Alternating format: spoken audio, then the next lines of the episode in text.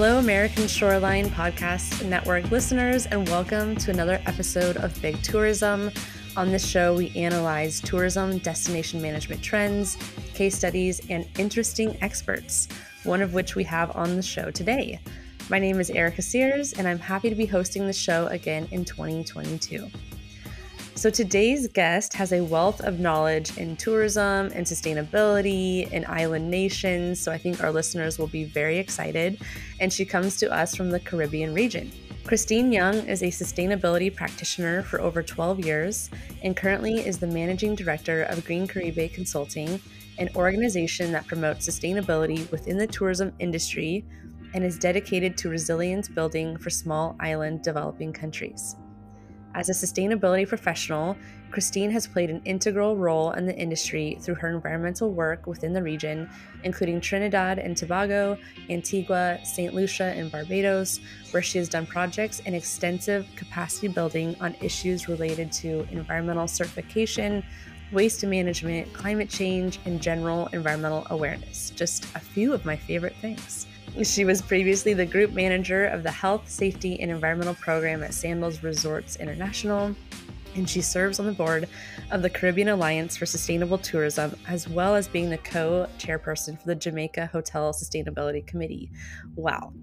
In addition to that, her dedication and love for environmental awareness in children has inspired her to publish her first children's book in 2021, Tatiana's Ocean Adventures, a story about a curious little hawksbill turtle that travels the globe. With more than 15 years of experience in hospitality operations, sustainability, and health and safety, she has led multiple projects within the international within international organizations such as the Ecosystem Evaluation Assessment, Sustainable Forestry and Artisans Project, and USAID. Welcome to the show, Christine. Thank you. Thank you so much, Erika. And it is a pleasure to be here. Um, we met in 2021, and it's great that we're going through 2022 together. so thanks for having me. Yes, yes, yes. Exciting times. Yes, I'm so happy. happy to start off the year with you as my first guest. As you and I have discussed, I have never been to the Caribbean region, although I really want to go, especially during this time of year when in the Pacific Northwest is terrible weather. Um, but I'm guessing that we have some listeners that have also not had the opportunity to go. So I thought we would start by just sort of talking about the Caribbean in general and really focusing on what sustainable tourism looks like in your region. So, um, in your opinion, in your opinion, what does sustainable travel look like in the Caribbean region? Well, in the Caribbean region right now, uh, sustainable tourism is becoming definitely uh, more popular, more top of mind. Uh, and as a matter of fact, Erika, I'm I'm doing a, a project uh, with the University of Casale and um, we're looking into reasons why persons are traveling now um, within a pandemic. And what we're realizing is a lot of them want to still socialize. They want to get out of the house. They want to have rest and relaxation. They want to uh, look at new things. And the Caribbean has been um, a destination of their choice for the most part. Um, also, um, in terms of sustainability and uh, looking at environmental issues, we find find that especially the millennials are interested in visiting destinations that are more conscious of the environment, of the communities, and so forth. So it's a really exciting time for us as well, um, where we're sort of redefining what tourism is at the moment and and you know it's an exciting time where you know things uh, in terms of like innovation and whatnot is is becoming uh, more of a forefront issue so yeah, so we're definitely looking at um, you know and, and hoping we're very hopeful for this exciting time in terms of the change uh, taking place within the region as regards to sustainable tourism. Yeah, that's great to hear. I love when it's changing in that direction. And I think that's, we're seeing that happen, you know, all over the globe, which is exciting. I'm a millennial and I look for sustainable destinations. So yes, I, I, am your I am your visitor. You're going to be coming soon. yes, I'm sure, especially after this show today. So I am curious. Um, when you when destinations in your region talk about sustainability, are they looking at visitors from certain destinations? Like, are there certain countries where they're like that? That's the sustainable visitor. That's who we want coming here.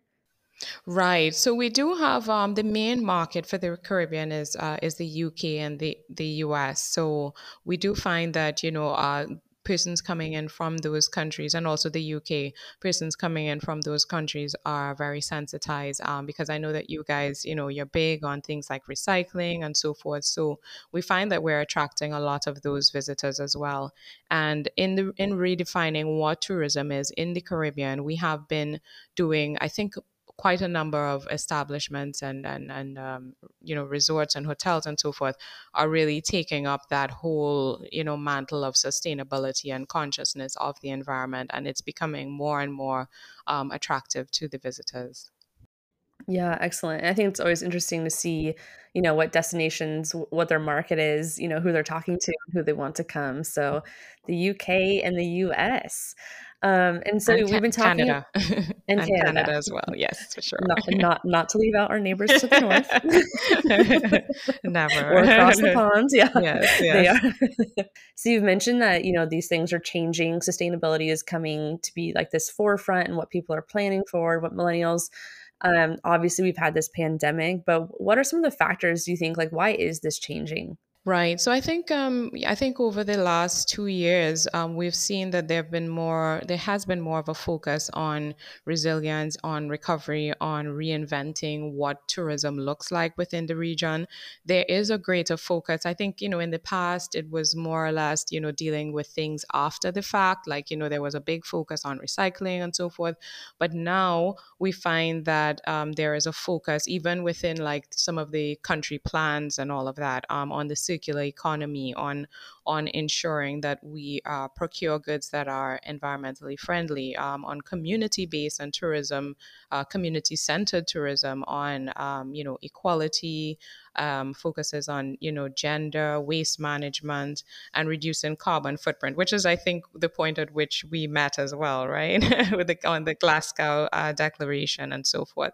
So I think um, as well the pandemic, uh, there was a I guess there was a, a, move towards kind of like, you know, the single use plastic for uh, hygiene and sanitary purposes at one point. But, um, you know, organizations are, are, realizing that, you know, hey, this is this is not the way to go, that we can also just, you know, purchase responsibly as opposed to using you know quite a bit of, of single use um, plastics and i know that's that that has been a very um, big discussion as well in light of you know the pandemic. Yeah.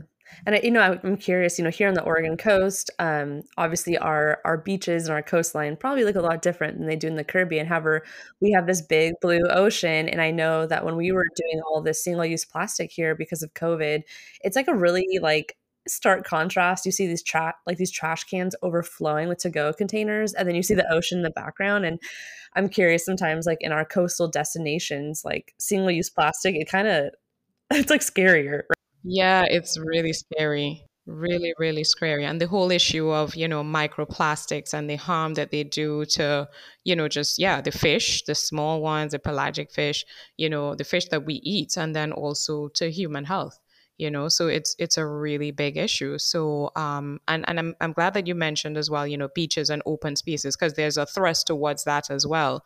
You know persons are more interested in doing things like you know tours that are out in the open and and things like that. So you know and, i'm more interested in getting in touch with nature in a safe in a safe manner. So that's another direction that we see tourism heading as well in the caribbean Right. Yeah. And I think it's something else that you touched on is climate change and the fact that we just had, you know, COP26 in Glasgow.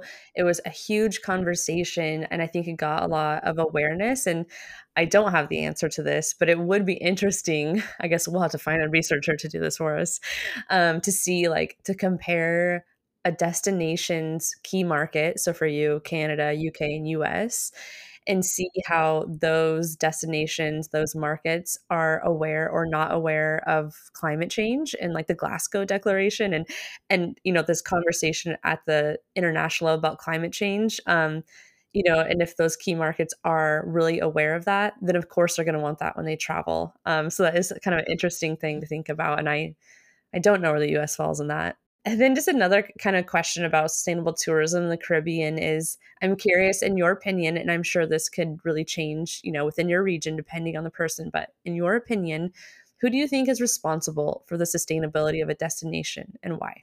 Well, I think um, the sustainability of a, a, destination really, you know, lies within that destination. So you have your, you know, your government, your tourism organizations. Those are the ones that are responsible for really marketing that destination. Um, the nonprofits, uh, the multi, you know, the different sectors, so the agriculture sector, the health sector. So I think it's you know a really a combined effort, um, you know, to ensure that you know that sustainability is really at the forefront of that destination. And what I think is is important. I mean, of course, with social media and all of that, I think you know a lot is is in the hands of of the person uh, or the teams that are doing the marketing aspect aspect of things because we know that you know a, a good word or a bad word you know it spreads really fast nowadays on social media. You know people just have to come to a destination and snap and you know it's it's across the globe in in, in seconds and minutes. So you know we also have to ensure that we utilize technology to really advance uh, sustainability um, goals and initiatives. So for example you know even if a country is doing something you know just something as simple as you know taking their own um, reusable bags and so forth, you know, encouraging guests to do that. I know that, for example, some destinations do volunteerism. So they tell guests in advance, you know, if they're coming over, you know, you have things that you want to let go of, you know, you're doing your spring cleaning and you want to really donate some things to a particular organization. You can be matched up with that even in advance you know, of coming to the destination. So programs such as those really advance the cause.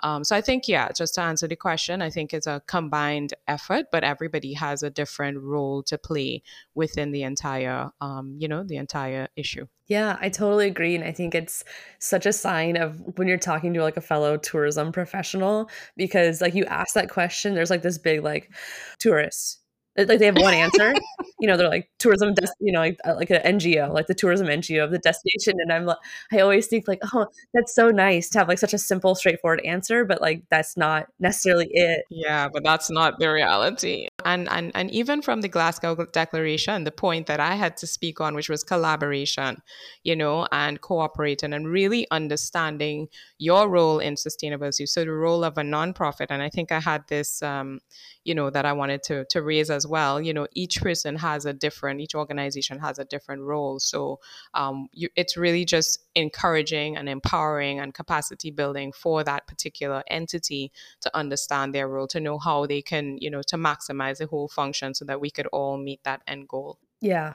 Yeah, and just for our listeners that uh, may not know, the Glasgow Declaration is this um, commitment from the international tourism community to really decarbonize our industry and to work together to measure it to finance it you know? Um, so I, if you haven't heard of it and you're like wow what are these two talking about? I you know i recommend uh, checking out the glasgow declaration. We have i think i've had at least one episode about it um, but really exciting work and that is what brought christine and i together. So yeah, I yeah, so I agree that sustainability of a destination is is really up to a lot of people, and um, I've been watching a few different sort of international nonprofits working in this, and I think one of the interesting things that we don't necessarily do on the Oregon coast is also put that back on locals um, like you're also responsible for this destination because a lot of times it's lo- you know locals and I totally get it. I'm a local too.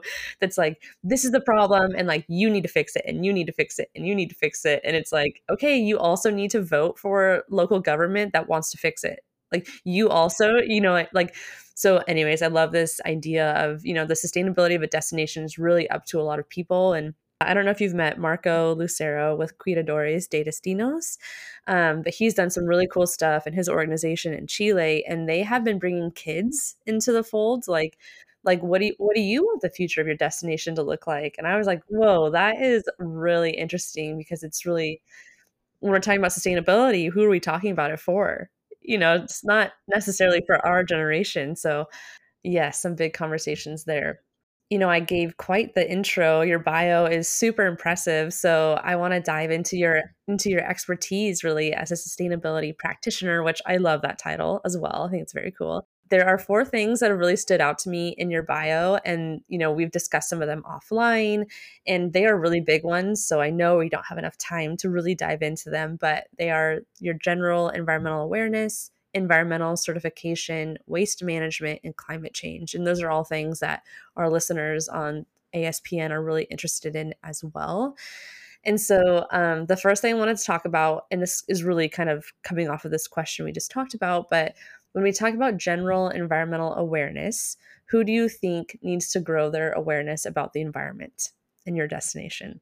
Okay, all right, great, and great question. And yeah, and as a spin-off to what we just discussed as well, I think it, it you know, it, it really comes down to everybody understanding how it affects them and understanding their interaction with both the environment and, and also communities because we have to always remember and be mindful that sustainability has to do with the natural environment yes the flora the fauna biodiversity etc but also with communities and there have been there has been you know a bigger focus um, in my opinion at least in our region on community based uh, tourism and also involving communities in different things. For example, I know in Jamaica, um, there is a community group that uh, basically does homestays, which is sort of like an Airbnb, but you're hosted by a local. So you get to actually understand how to make Jamaican dishes because you stay with them and you get a little, you know, sort of like a local uh, tour within that community. And you also learn about, you know, the local herbs and spices, maybe if they have something in their backyard, you know, and, and I think that this is really great and, and really sustainable because, you know, it's not someone who's having to leave their home. It's it's you bringing in the tourists, bringing in the visitors into your environment, and also you know so the community. It's great from the perspective of sustainable tourism, and um, and also sustainable livelihoods. Right, so it's a win-win situation. So I think environmentally uh, environmental awareness is is really um, dependent on the understanding of the environment and how we each interact. So even let's say something like uh, coral reef, it means different things to different stakeholders. So a tourist, it's you know a place where they want to have an adventure, they want to see. Um, it's an attraction for them. To a community, it is it is their shoreline stability. It contributes. So if there's no coral reef there, it puts their uh, community at risk, you know, puts the shoreline, erosion, etc. Um, to a local fisherman, for example, that will have implications for their livelihood, you know. So a poor coral reef is going to mean, you know, no fish um, and it's going to affect their livelihood. And to a teacher of uh, marine biology, it's their teaching ground. So, you know, I think, um, and, and that was how I wanted to couch it, you know, so that we, we kind of see it through a different lens, but it's still important um, to everyone, to all of the stakeholders. And it sh- is definitely something that should be high on the agenda um, for us to ensure that each person understands their role and then collaborates to advance the cause. Yeah, I love. Thank you so much. You described that so beautifully and it really makes me think sometimes like our role as a destination management organization is to consider all those different ways that we can be aware of our environment depending on who we are but point that out to the visitor. So like okay this is the importance of the coral reef to you because you know here's all the adventures you can have but like let's connect you with a local you can stay with them and see it through their eyes. Um, there's like this local event going on see it through the community's eyes and i think you know saying earlier like as the aware the woke millennial like that's what i want to do on a trip right? Like i like i don't need like the disneyland like everything's fine here version like i love like talking to locals and obviously i have a podcast like it's my thing but i think a lot of people feel that way like they want to know you know, why is this important to a kid to a farmer to a teacher to the government? So um that yeah that's super interesting. Yeah, and, and in the research that I conducted as well, um, novelty seeking, because I used different models, and novelty seeking was one of the big you know one of the biggest reasons why people are still traveling because they still want to see they want to experience something new like what you said you know been there done that with the whole you know going to a beach and so forth. We want to see something new you know so we want to spend time with it. There's a rastafarian community as well in jamaica um, and they also invite persons into that community. So they see a whole you know they experience a whole different way of life because they do everything differently. They speak differently they eat differently they educate their um, families differently. It's like a whole, you know, they have their own community going, which is completely different from, you know, just general Jamaica. You know what I mean? So, yeah. Yeah, yeah, I think it's just a, a, a, better way to look at it. And it's more holistic, and I I feel like here on the coast, a lot of times our conversation about around around environmental awareness is like you need to teach the tourist how to behave better when they're here, um, and that's totally true, right? Like, okay, you guys can't be, you know, I always say in my examples, like you can't rescue a baby seal by putting it in the back of your car. Um, like that's, that's going to be a no go. You're not helping at all. But really, you know, we also talking to businesses sometimes and especially businesses that are around marine reserves to say, hey, you have this huge asset here. And if you can describe the importance of it to a visitor, it's going to like really really add to their trip and like the value of where they are and their understanding. So it's interesting looking at environmental awareness and like saying, okay, this is one important asset is a marine reserve. This is why it's important to you as a business, you as a tourist, you as local government. Um, and so I think it's like this kind of behind the scenes role that destination management organizations play sometimes. Yeah, I see the environment as really like us understanding it in different layers. You know what I mean? So, like on the surface, this is how it looks like. Okay, yeah, just a regular beach, and then under that, there's you know the importance to you know to the fish. There's an importance to the community. You know, so we could look at it, and we're really at a point where we're digging deeper into those layers. You know, so yeah, it's a fun time. It's it's exciting times. Yeah, it's interesting. You know, we get to really we're like detectives and you know, get to put all these different pieces together and like psychologists to like bring that back out to people. So um kind of kind of kind of connected to environmental awareness is environmental certification. And this is something that always like there are so many different types of environmental certifications. Like a lot of times people are like don't even don't even worry about it because there's so much now like you know it just is like this really confusing area to me. And so i'm curious what environmental certification looks like in the caribbean region you know is the hospitality industry sort of have agreed upon standards and, and what a certification looks like or or what does that look like there Okay, so yeah, and that's a great question, and it's actually a very common question, and I've been getting um, more questions, you know, pertaining to certification as well from, you know, clients and just, you know, just just general, um, you know, because persons want to, you know, really understand what that is about. So, first of all, um, in terms of sustainability, there are quite a few that are, are are pretty popular. I mean, I'll just call a few, but there's a there there are a couple more. Um, the main ones are EarthCheck, Green Globe, uh, Green Key, and then we also have ISO 14001. So um, there is a wealth of information out there um, on these various certifications. But I would say, and there's quite there are quite quite a few others. But I would say that we have to always be cautious um, when deciding upon, you know, which which sustainable um, tourism certification we're going to go for, right? Because it can be confusing. There are a couple of documents which lay out very nicely um, the criteria for each. So you know how long it's going to take, um, what is the cost, so you find out, you know, what fits best for you.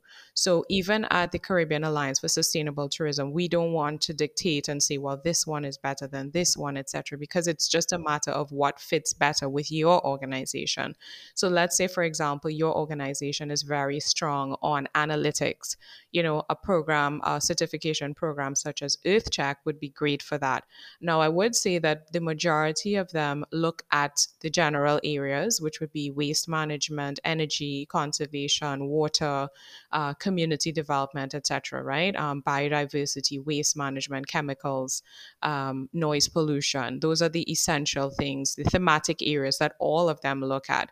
But you would find, for example, that some may be heavier on the social aspect, some may be heavier on the health and safety aspect, and some may be uh, heavier on the analytics aspect. So you have to, you know, an organization will have to figure out which one fits best, you know, for them because it can be quite confusing. I agree, Erika, um, to for someone who's not, you know, who's not familiar with it. Um, and also, one other point with that is that um, you have to ensure each organization, and if anyone is out there listening as well, um, ensure that it is approved by the Global Sustainable Tourism Council. That's important. So once your program is uh, the certification program that you're going for is accredited, is recognized by them, then it's a go. Um, but I would encourage persons to take time out with it. Don't let anyone force you into choosing one quickly um, because these are really commitments and it's continuous commitments, not just to get it, you know, just to say that you have it. Um, there are quite a number of advantages as well.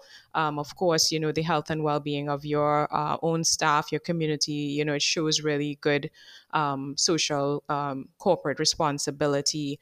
Um, it has a number of marketing uh, benefits as well because you're recognized for these different things whether you know you get a gold star a silver star um, you know whatever it is. So you know it's really a best fit arika.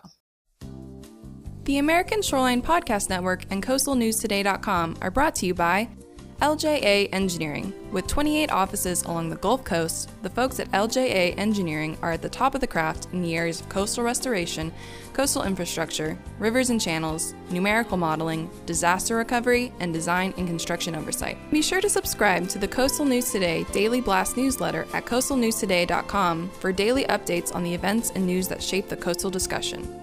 Want to support the discussion and promote your company? We have sponsorship packages available now. Email me to learn more at chloe at coastalnewstoday.com. That's C H L O E at coastalnewstoday.com. Hope to hear from you and enjoy the show. Is there a business that you can think of that's done it perfectly? Like they they got their certification, their employees love it, the community loves it, visitors are aware of it. Like is there an example that you could think of where they've really pulled it off?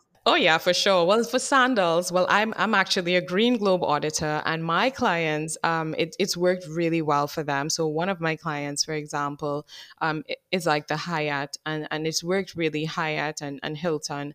It's worked really really well for them. Um, it's it's easy for them to understand. The documentation is, um, I wouldn't say easy, but you know what I mean. Um, it's it's it's it's simple enough for them to put it together um, and they, you know, it, it has taken a, num- a, a bit of time um, because, for example, Green Globe is very heavy on employee training and interactions in the community and the social aspect. But they've done a great job and they've been very pleased with it, have done it over a number of years. And of course, Sandals, uh, where I was recently employed, um, we Sandals had up to uh, nine master certified uh, hotels, uh, which means that over 15 years they've been certified with EarthCheck, which is quite a long time. and then the others, some of the others were um, gold standard certification, which was like nine years, some others five years, etc., depending on when we also purchased the hotels, of course. Um, but you know, very pleased with that, and and EarthCheck, as I mentioned, has a strong analytic component, and especially as we're going through things like carbon calculation and offsetting and so forth um, you know, I think the EarthCheck program really captures quite a bit of that in the analytics. So it's already, so you don't then have to go and do an additional program. You can probably build it into your existing program, which would be another great advantage of, um, you know, of these certification programs. So if there's anything else that you're doing going forward, you would already have that baseline covered. So I always recommend it for, and it's not just for accommodations, it's also now extended to destinations. Um, it's extended to uh, communities, it's extended to countries. I think uh, Dominica is an entire Green Globe certified destination, you know, that kind of thing. Um, events. So it's it's it's been moving around businesses. You can green any as I told somebody when I was like, I can green anything. You're like you're like you're like there's no excuse everyone. You want a green wedding? No problem. I mean it's it's interesting too thinking about um you know we've talked about the visitor being a millennial but i i believe from at least and this might be different in the in the caribbean but you also have millennial generation and then the next generation as employees and they do care about that. And so right you know right now we have this huge workforce shortage in the United States, especially in the hospitality industry. I don't know what that looks like there, but I think sometimes when businesses you know, maybe they get a certification to start with because they're like, oh yeah, our customers will love this. But I think that your employees, employees will also be like, yeah, I'm committed to this this organization. Like we're giving back and we're responsible, and that's the kind of organization I want to work for. Do you feel like that's true in the Caribbean as well? I do. I do think that that is true. And I've, I've sat in the position um, in, in, my previous role at Sandals where I've hired persons, and the majority of them would say, you know, I see all the work that Sandals is doing for the community, for the environment, and I want to be a part of this. And that would be like one of the top you know reasons and, and they don't just say it. You know i do question them. So what are you talking about exactly? And they could usually give me um, you know one or two um, solid examples um, of you know tangible things that that you know that the company has been doing. So i think it is something that's attractive to um, you know employees as well and they take a lot of pride in it you know i'm working for this organization xy organization and this is what we do. It and it's a it is a feel good you feel better and you feel safer as well you know because you know that you're working uh, for a company that that really cares. That's not just saying that they care but also demonstrating year after year that they care. Yeah i love it. It makes sense. Um so now we've solved the workforce shortage. So we'll move on. The the next topic, which is huge, I understand, but I definitely wanted to at least touch on it, is waste management.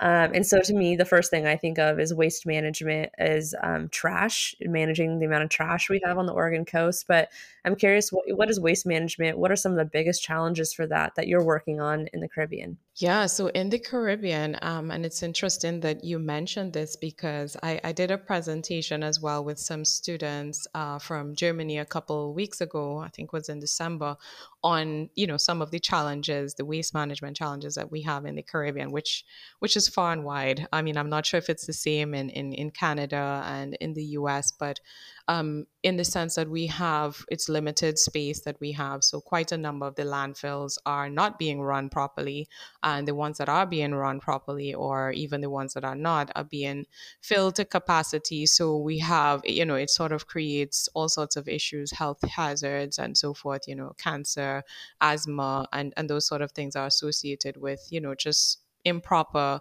um, waste management um, in quite a number of the communities as well. Collection is an issue. And then also just the infrastructure. So, Arika, a lot of our you know the islands in the caribbean we don't have things like recycle facilities and whatnot so we have to really try hard to figure out well hmm how are we going to get these things you know sort of off the island and you know in a sustainable manner because we don't want to just throw it and give it to someone who's gonna then do some you know some something with it that's not environmentally friendly. So we have to ensure those checks and balances are in place with this which is a challenge on its own because you know you have persons who want to take it because you know just to to make some quick money and so forth. So, you know, that has to be carefully navigated. And one of the other challenges is that it's been difficult for the Caribbean region to really get the attention of persons who want to invest in that type of type of infrastructure because the return on investment is very low, um, and this is because the amount that we produce is not really scalable. So you know we found that that that was definitely um, a challenge, right? So what we have a couple of things that have been done um, within the region to you know to work on that to solve that, and one of them is. Um, is this uh, there's a program called uh, Plastic Waste Recycle um, Plastic Waste Island Free Project. So they've done a lot of things like um, going into the communities, collecting the plastics, and they're also re um, refurbishing, re remodeling, um, and recycling the plastics. So they're turning it into furniture, which I thought is really cool and um, yeah so they're doing that. So that that is happening actually in antigua sort of you know as we speak. Um, there's a nonprofit in antigua as well called zero waste. And then in jamaica now uh, there are different types of waste. Well of course with the plastic you have the paper. You also have things like biodiesel which um, a lot of persons which persons are investigating now you know composting community composting. Even sandals had done a couple of projects related to that um, I myself was involved in a waste management workshop, which was uh, with the sustainability committee at the Jamaica Hotel Association, as well as Sandals, as well as um, so. What we did is we invited uh, all the parties, all the stakeholders, so the suppliers, the waste contractors, and so forth. And you know, we really got to come together to see what could be done. We we even invited uh, a recycle artist, so he was able to you know meet with some of the hoteliers and say, well, okay, you know, and then they met up, and um, there was a project that even came out from it, which is a, a um, it's a sculpture that they are sinking now. Um, they're supposed to be planning to, you know, sink it as a dive site and so forth, but it's actually made from crushed glass and cement, which is another cool, you know, project. So it's a, it's a, it is a big um, challenge within the within the region, but definitely something that I'm seeing some steps being taken, even from a legislative perspective. Quite a number of countries, I know, Grenada, Barbados, Jamaica. Um, and uh, Bahamas, for example, have now you know implemented plastic bans and so forth. So you would not see the single-use plastics; you would see um, biodegradable material being used and so forth. But it is a huge topic, and I don't think it's it's going to necessarily end here. It's going to be an ongoing thing, and as I mentioned, because it's not attractive to investors and um, cash flow and financial support is is is on the lower end it is going to take a lot of creativity, but we're getting there. Yeah. And, it, and it's such a good example of what we were saying earlier when it comes to the sustainability of a destination. It's really up to a lot of people. And so, talking about waste, you know, you're saying, oh, we met with, you know, a recycle artist and we met with this person and we're trying to figure out the infrastructure. And we've done similar things on the Oregon coast. And I think sometimes people are like, what are you doing here? these meetings, you know, I'm like, this, we don't want visitors to see this trash. And we know they're contributing to this trash. Like, what can we do? Like, and it's it's so complex. Like you can't just put out more dumpsters because there's not enough staff to empty them or the streets are too small. So during peaks you know peak season there's too much traffic foot traffic to have a truck go through. So you can only go through twice a day. Um, you know it is so complicated and i imagine we probably don't have it as bad as like an island destination because we do have a lot of land and a visitor would never see a landfill during their trip here. Um, and if they did, I'd be like, "Whoa, you really got off the beaten path." yeah. Whereas here in the Caribbean, it's like you just, you know, you you just like, okay, where did I? Why are there so many vultures? it's like, okay, we just passed the landfill, but yeah, that is the Caribbean vibes. The vultures, yeah, they signal. you know, in some cases, yeah, but of course, it's not, you know, you know, in in bright you know sight or, or direct you know sight of, of of the you know of the tourist but yeah but it is something that i think is it would be recognized um, for the most part you know sometimes if if they really get out and get into you know the local communities. But you know at the resort level of course um, measures are taken um, such as you know providing recycle bins. I know I know of a couple of resorts that have in room as well recycle bins, so you have it within the room um, where you could recycle right there, and then the room attendant will pick it up and take it up from there. Does Sandals or other hospitality businesses have they started, you know, kind of, you know, when you get that email that's like, we're so excited to see you next week on your trip. Like, here's some things you should know. Check-ins at eleven o'clock. Are they also starting to message like bring a recycle, like bring a reusable water bottle is is there some of that messaging going on? Well, yeah, um, I do know of, of, of a couple of resorts actually where uh, that takes place. Um, so I could definitely list one, which is uh, Bay in in in Antigua, um, where I also work. So I was there with that transition where, so there are reusable bottles. So what they do is they have refill stations, and you, um, when you check in, you get your bottles. So you get these really cool uh, green bottles, and then what you do is that you just go and you refill it, and you actually have these as souvenirs when you leave. The only thing is, I don't think the bar, I don't think the bartenders like that too much because then they come with the, instead of these glasses, they're coming with this big flask. oh my gosh, there goes my beverage cost. oh my you gosh, know, no but uh, yeah, yeah, but it works really well. And um, as I mentioned, there are refill stations, so they go and they can fill up ice, fill up water.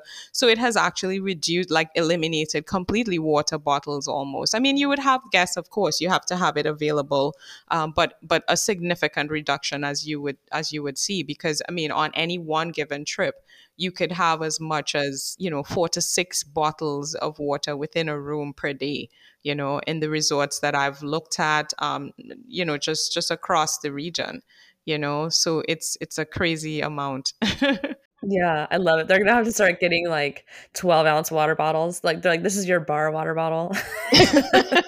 this is for the bar. so please use this one at the bar. The others are for water. Yeah. yeah. yeah. But I think yeah. that's so, you know, I think that's that's such a great thing. Like there's no excuse not to do the right thing because we're providing you with a water bottle. And, you know, we kind of like one of my coworkers and I have this like slogan we throw back and forth when we're working on these types of projects. We're like, let's make it easy for the visitor to do the right thing. And so I think sometimes providing those, you know, here's your water bottle, here's how to use it, then it's like, okay, it's really the ball's in your court now. Like you can do the right thing. Like there's no excuse. So um, that's a great example. Yes, yes, definitely. And I think more are coming on board, um, but it is a bit cost prohibitive because remember, you know, plastics and, and, and, other things and single use are a lot cheaper. If you're moving into, you know, giving a guest two water bottles in, in you know, in a day, um, it is going to be a bit more costly, but um, we're getting there. And um, if we think waste management is a huge topic and really complex, let's jump into climate change. I know, right?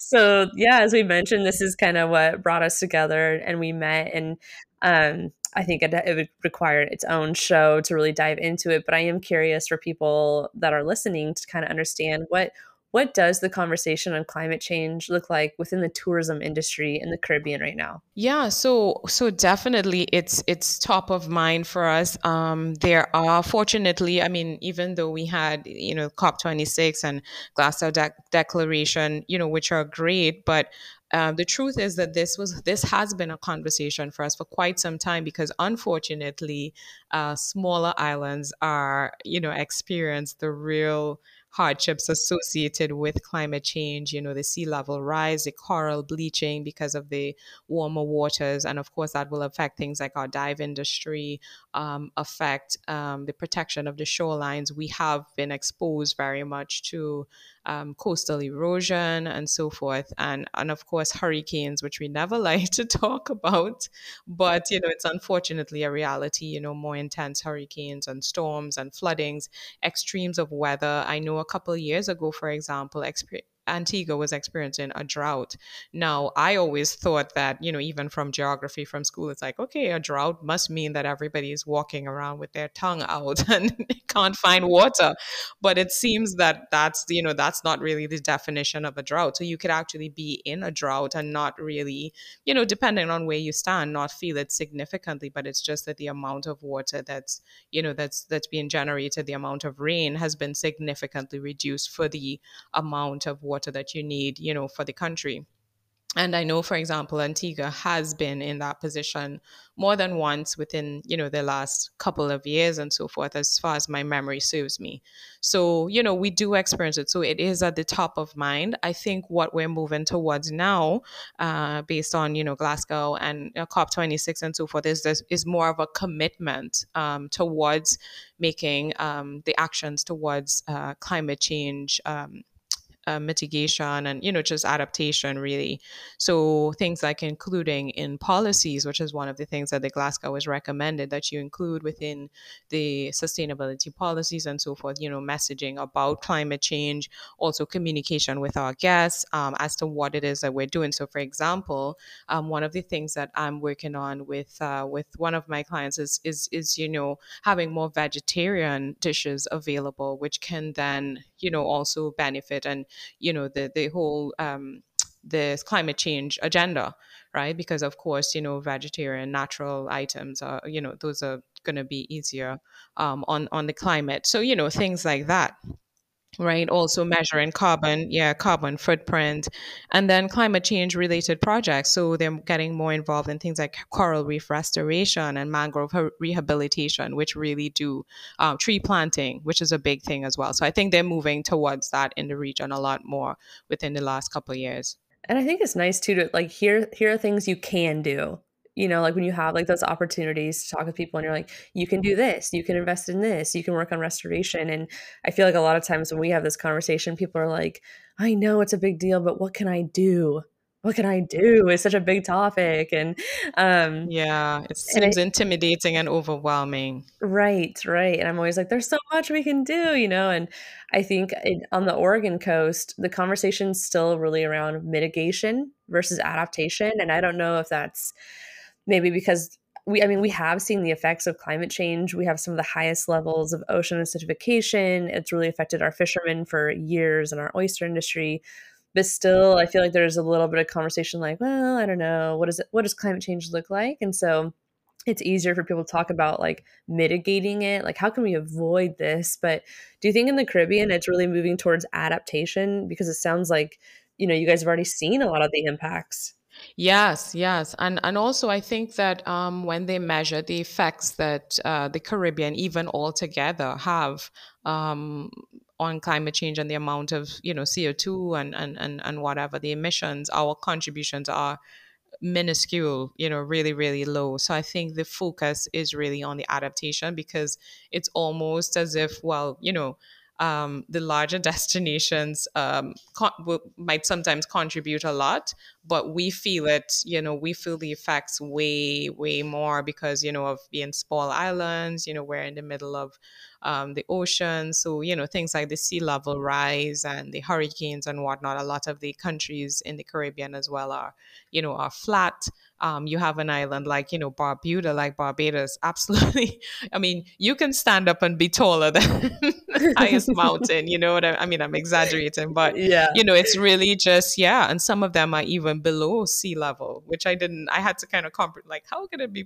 But, you know, some of them, they're actually below sea level. So you stand up and you kind of you know see see the sea uh, like almost like it's you know from the middle of the island so it's it's a real thing for us and really really um you know has devastated because of course we see islands like barbuda and bahamas you know um, in light of like irma and whatnot what you know the, the kind of devastation that has been caused so i think there's a large focus on um, as well the adaptation not that mitigation is going to be ruled out because of course we have to we will try to eliminate and reduce and, and count the carbon and so forth. But there's a, a big, you know, a, a big focus as well on the adaptation and the, the coral reef restoration and the mangrove rehabilitations are big and the tree planting are a really big thing because of course trees are you know carbon sinks.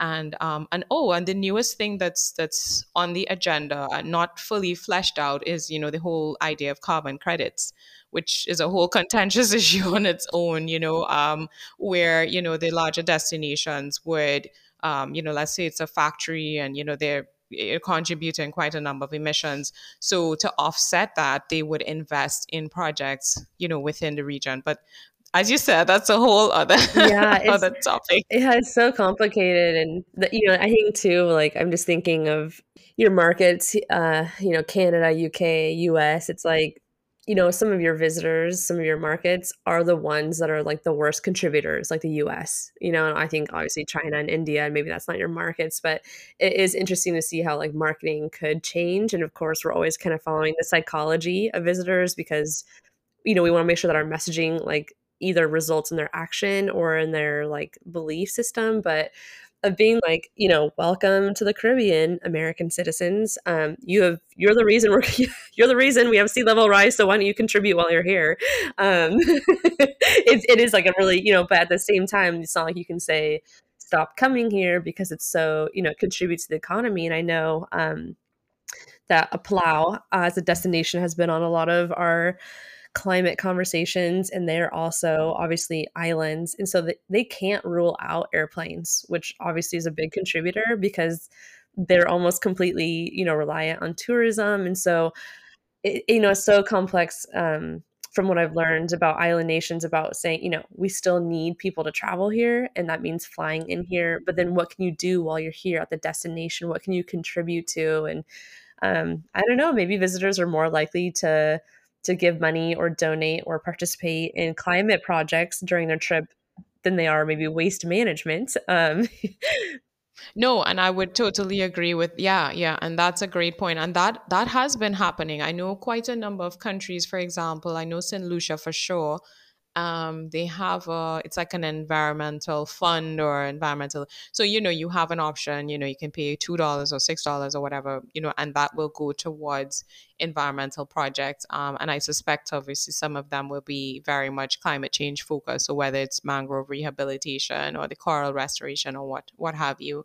So um, i think that way they could you know they would they would that would be sort of like a, an, an offset in a way um, I have been also doing a lot of reading on, you know, like sort of net zero vacation. So where you kind of also look at the at the scope three effects, which is like the effects of suppliers. So that's you know, there's a whole thrust towards uh, purchasing locally as well you know things like the vegetarian things like purchasing locally as opposed to okay you having to you know fly in something or use fuel to bring something to that island you know you're empowering the communities to do it there so i know for example in in, in antigua again there was uh, i know that when the pandemic started there was a thrust to encourage persons to grow you know, within their backyard because backyard farming is actually a big thing in Antigua. And I, I, really like that. I really admire it. And I'm, I'm trying to get some more information on it and get more involved with that.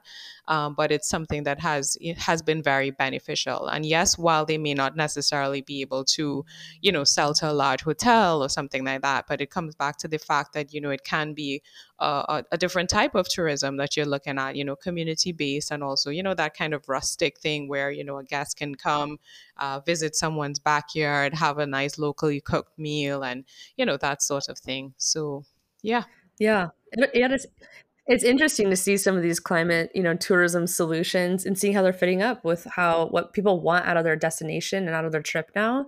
Um, every time I find that match, I'm like, look, this is what the people want. this is what can help the climate.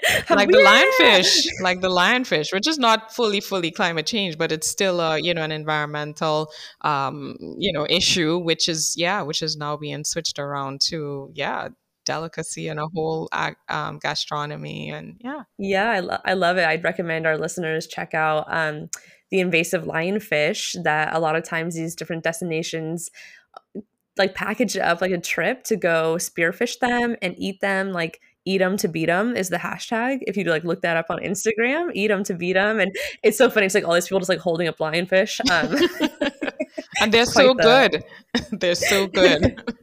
Yeah so it's, it's i love that in destination management looking at how tourism industry and how visitors can contribute to solving some of these you know community and destination challenges so um, well, I wanted to just chat briefly before we start wrapping up here about Green Caribe Consulting. This is your business. Um, and I was just curious if you could tell us a little bit more about it and what you're looking forward to in 2022. Yeah, so so Green Caribe Consulting was was started in actually 2015. So um, you know, it's a company that's that's based on sustainability and, and resilience and and you know just empowering um, persons to to really deal with environmental issues. Um, so I do different things like um, you know training and and consulting, just empowering persons to understand where their role is in the environment and um, and in the community as well, and empowering them in different ways. So whether it is um, support with documentation, with audits, with reports,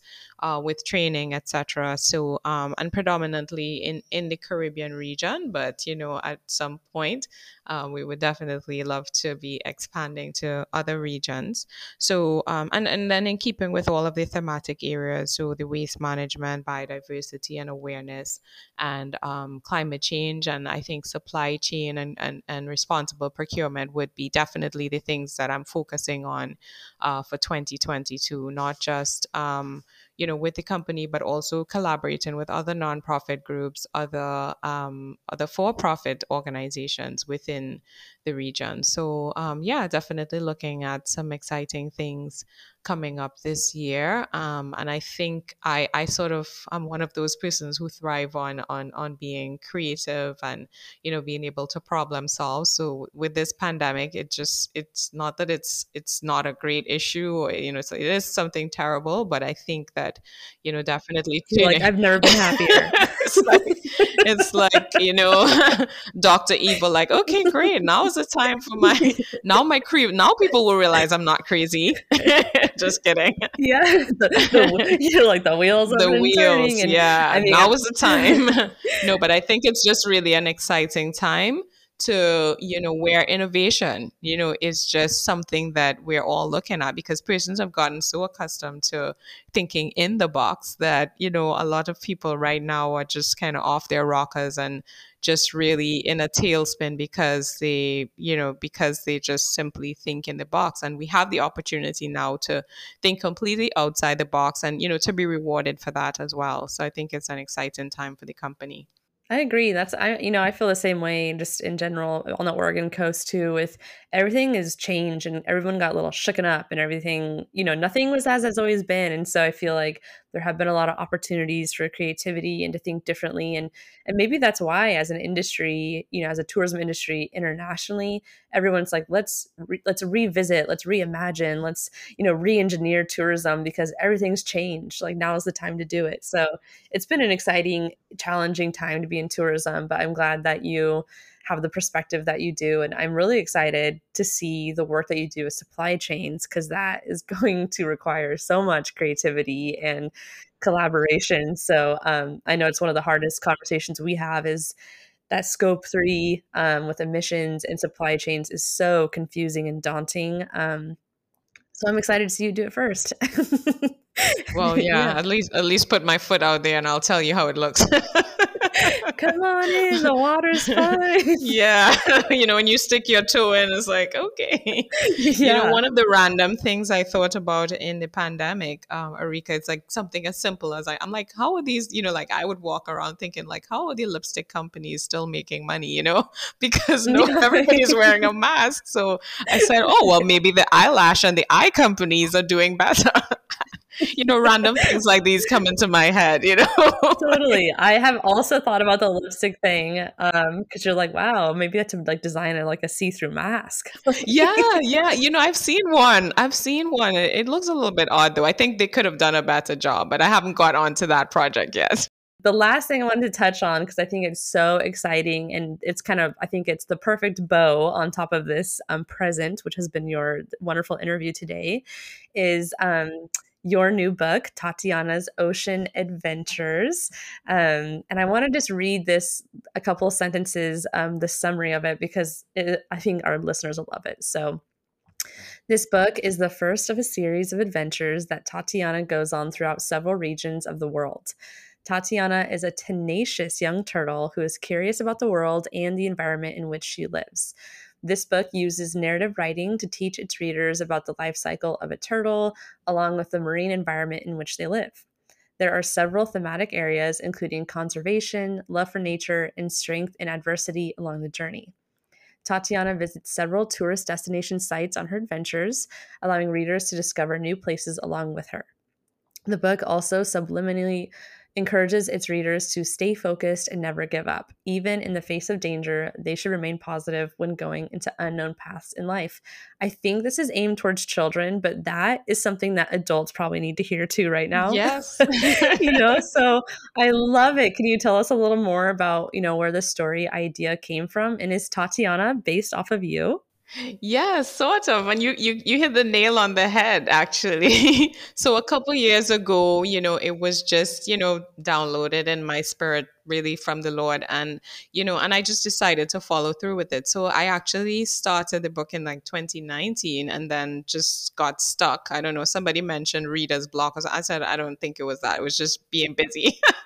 you know, um and yeah, and I came up with this idea and the whole thing behind Tatiana is yeah, that Tatiana is not is not actually it's a children's book, but the themes, you know, there the themes are in layers as well. So there's the thematic area of tourism, right? So she's visiting all these different sites, you know, um, and then there is the theme of the environment, right? So the conservation, the life cycle of a turtle. She's also, as she's visiting the different regions, encountering various environmental issues, which will actually be which will be actual issues within that island. So I have met with the Sea Turtle uh, project folks from um, Barbados, from Antigua, to identify some of the island specific issues related to turtles, which I thought was really cool because I just don't want it to be generic, as in, okay, you know, just waste along. So we, if we're identifying a waste management issue or um, an issue with invasive species or sargassum or whatever it is, we're actually going to also identify in a children's, you know, children's for children to understand um, you know um, those those those different things and then the third area is you know just covering you know character building traits such as keeping focus being hopeful being strong etc so um, so yeah and i guess the whole you know pandemic kind of also propelled me into just really squeezing out that creativity you know because you know it's like when yeah. when persons say oh yeah and you're also an author and i'm like oh yeah I am an author, you know? Yes, you are. And what are some of the, um, so I think you named off a couple of the tourist destinations that she visits. What were they? Yeah, so Barbados, um, definitely Antigua. And the first one was actually, the scene was set in um, St. Vincent and the Grenadines, which is the Tobago Cays. So that's where she pushed off from. So the one that's coming out this year, hopefully within a couple of months, would be the one um, in Antigua. And then, yeah, so basically across the region. So St. Kitts to, I'm taking Tatiana, you know, um, across the region, really. I love it. I think it's cool. And um, in your opinion, where do children fit into sustainability and responsible tourism?